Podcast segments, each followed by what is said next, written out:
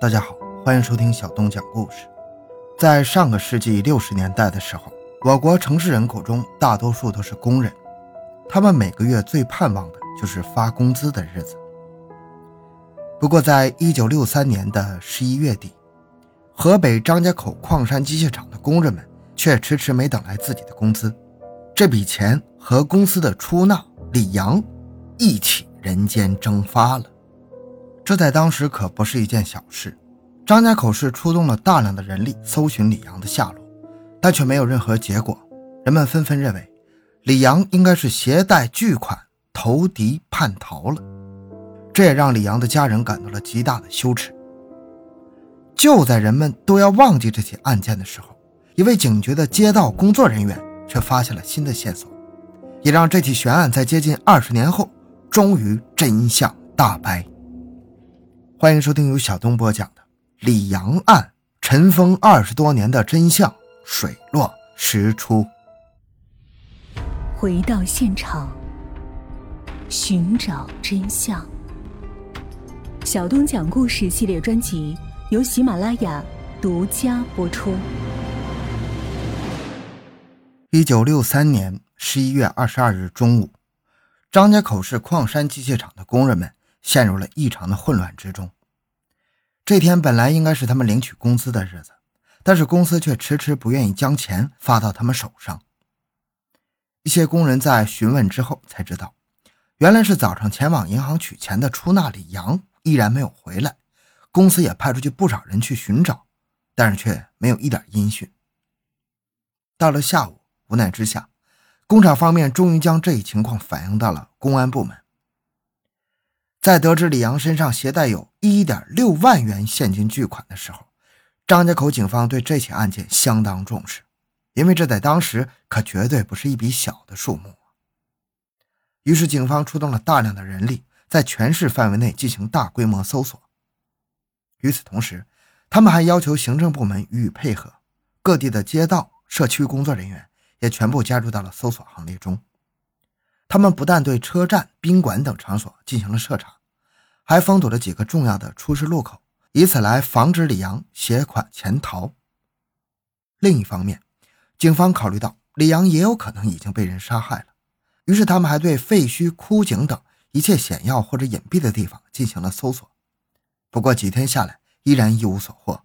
随着搜查工作的进行，各种说法也开始在城市中发酵。一开始，人们觉得李阳是被人杀害了。不过，鉴于其消失的如此彻底，越来越多的人开始觉得李阳在事发前便携款潜逃了。毕竟，在当时，这笔钱可以让他过上一辈子衣食无忧的生活。但是，李阳的家人又仿佛对此毫不知情，于情于理，这也无法解释。于是，一种新的看法逐渐成为主流，那就是李阳是反动派安插在工厂中的间谍。此时，他可能已经得到了需要的情报。因此，他便选择携款叛逃。这样的舆论对于李阳的家人显然造成了极大的困惑呀。但是他们也确实没有办法辩驳，因此后来这几乎成为了这一事件的定论。在后来的文化大革命期间，李阳甚至直接被当地的革委会确定为反革命分子，即使当时依然没有人知道他的确切消息。随着日子一天天过去。张家口的人们似乎都忘记了这起曾经轰动全城的案件。不过，在事发二十多年后，一位仍然关心李阳下落的街道大妈让事情出现了转机。一九八四年，张家口开始对于老城住宅区的改造工程。六月十四日下午六点，几名民工在清理老房地基的时候，发现了一块地面的水泥要远远厚于旁边的位置。他们觉得这可能是之前屋主。藏宝的地方，于是他们小心翼翼地敲开了这块水泥。不过，等待他们的并不是什么珍宝，而是一具成年女性的骨骼，这让他们大惊失色呀！立即将这一情况反映给了当地的公安机关。警察们在赶到现场后，对周边地区进行了发掘，最终终于得到了受害人的全部骸骨。经过法医的调查，最终警方确定这位女性。是因为颅骨遭受钝器重击而丧命的，不过对于死者的身份，警方很难确定。那只能从近些年的失踪案件中寻找线索吧。在警方调查现场的时候，东河沿街道街道的质保主任刘杏珍也一直在现场关注着事态的发展。这不但是因为尸体出土的地方在他的辖区中，也和二十多年前的李阳案件有关系。当时年轻的刘杏珍就曾经协助警方寻找李阳的下落，即使周边的人都认为他是携款潜逃，但刘杏珍始终认为李阳是被人杀害的。因此，在他得知出土的是女性尸体的时候，便询问警察：“这有没有可能是二十多年前失踪的李阳的尸体啊？”警方对于这个信息十分重视，当即找来了李阳的家人进行调查。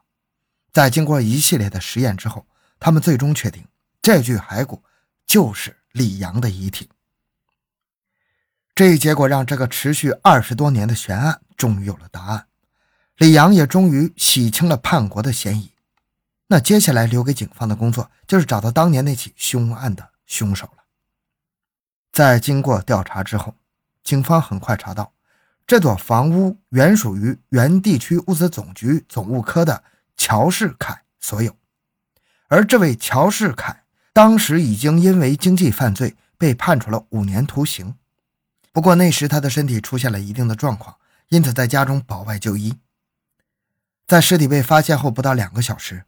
警方便驱车赶到乔世凯的新家中，在进屋之后，他们被眼前的景象惊呆了。有着重大作案嫌疑的乔世凯，此时已经死亡了。原来在施工的时候，乔世凯就经常去现场观察工程进度。今天他也很早就知道了尸体的事情，他知道自己已经没办法洗清嫌疑的可能了，于是，在警方到来之前就服下了大量的敌敌畏，畏罪自杀了。按理来说，此时案件就可以告一段落了。但是警方凭借多年的工作经验，判断乔世凯的妻子张宝珍也有重大嫌疑。不过在审问中，张宝珍一直否认自己和这起杀人案有关。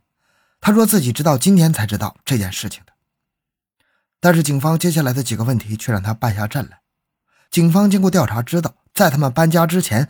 张宝珍每天都会在埋尸体的小房间里点燃香薰，而且除了点香的时候，那间屋子都是紧锁的，这显然是不正常的。在警方的讯问之下，张宝珍的心理防线终于趋于崩溃了。最开始说她自己虽然知道埋尸的事，但是却没有参与，是丈夫与另一个人一起掩埋的。但是在警方的追问另一个人的信息的时候，她却支支吾吾给不出答案。后来。张宝珍终于承认自己从头就是这起杀人案的主导之一，而之前之所以会说是两个人掩埋尸体，也是不小心说出了实情。经张宝珍交代，他在六十年代的时候在张家口百货大楼中卖鞋。一天，李阳来到这里购物，他从李阳的口音中听出是沧州人，和自己是老乡，于是两人便攀谈起来，相谈甚欢，他们也成了好朋友。之后。张宝珍又将李阳介绍给了自己的丈夫乔世凯认识，三人经常在闲暇的时间一起聊天，成为了无话不谈的好友。在和李阳的接触中，乔世凯夫妇得知，他每个月最重要的工作就是二十二号的时候到银行为工人们取工资。虽然乔氏夫妇在嘴上提醒李阳要小心犯罪分子的威胁，但是一个阴暗的杀人计划已经出现在他们的脑海之中了。在经过商量之后。他们终于决定对这位好友下手。在事发前一个月，乔世凯就进行了伪装，偷偷地跟在李阳后面观察他取钱时的路线。为了防止被李阳认出，乔世凯十分注意隐蔽。在回家后，他标记了几个李阳的必经之路，然后开始策划下一步行动。在事发当天，乔世凯早早来到了李阳回厂途中必经的路口等地，在看到李阳走来的时候。他若无其事地走出，伪造成偶遇的样子，然后就邀请李阳到自己家中，说有事情要商量。在李阳进屋之后，张宝珍假意要去为他沏茶，其实只不过是为了吸引李阳的注意力。在他出屋的时候，乔世凯趁李阳不注意，拿起事先准备好的斧头，向李阳的头上狠狠地砸去。李阳的身子很快就瘫在了地上，大量的鲜血从他头顶涌出。在确定其已经身亡之后，张宝珍拿出准备好的皮褥子，把尸体包裹起来，然后在屋子里挖了个坑，将尸体埋了进去。在掩埋完尸体之后，尸体腐烂的气味一直在屋中萦绕不散。为了防止事情被发现，张宝珍开始每天在屋子里点香薰，并经常用消毒水消毒。平日里那间屋子也一直被牢牢地锁住，除了他们夫妻俩，谁都不能进去。后来，为了掩盖尸体的痕迹，他们还对水泥地面进行了两次加固。在文化大革命期间，他们听说了李阳案件的相关消息，认为警方之后可能再也不会调查了，便松了一口气。谁料，警觉的刘杏珍让这起案件最终大白于天下，而这对杀人越货的夫妇也最终受到了法律的制裁。在这起案件的破获过程中，充分体现了公安机关和群众的紧密联系。正是因为他们足够重视百姓提供的线索，才让这起悬案有了定论，而背负叛国骂名的李阳才能沉冤得雪。好了，这个案件讲完了。喜欢小东讲故事的朋友，请您多多打赏。小东的个人微信号六五七六二六六，感谢您的收听，咱们下期再见。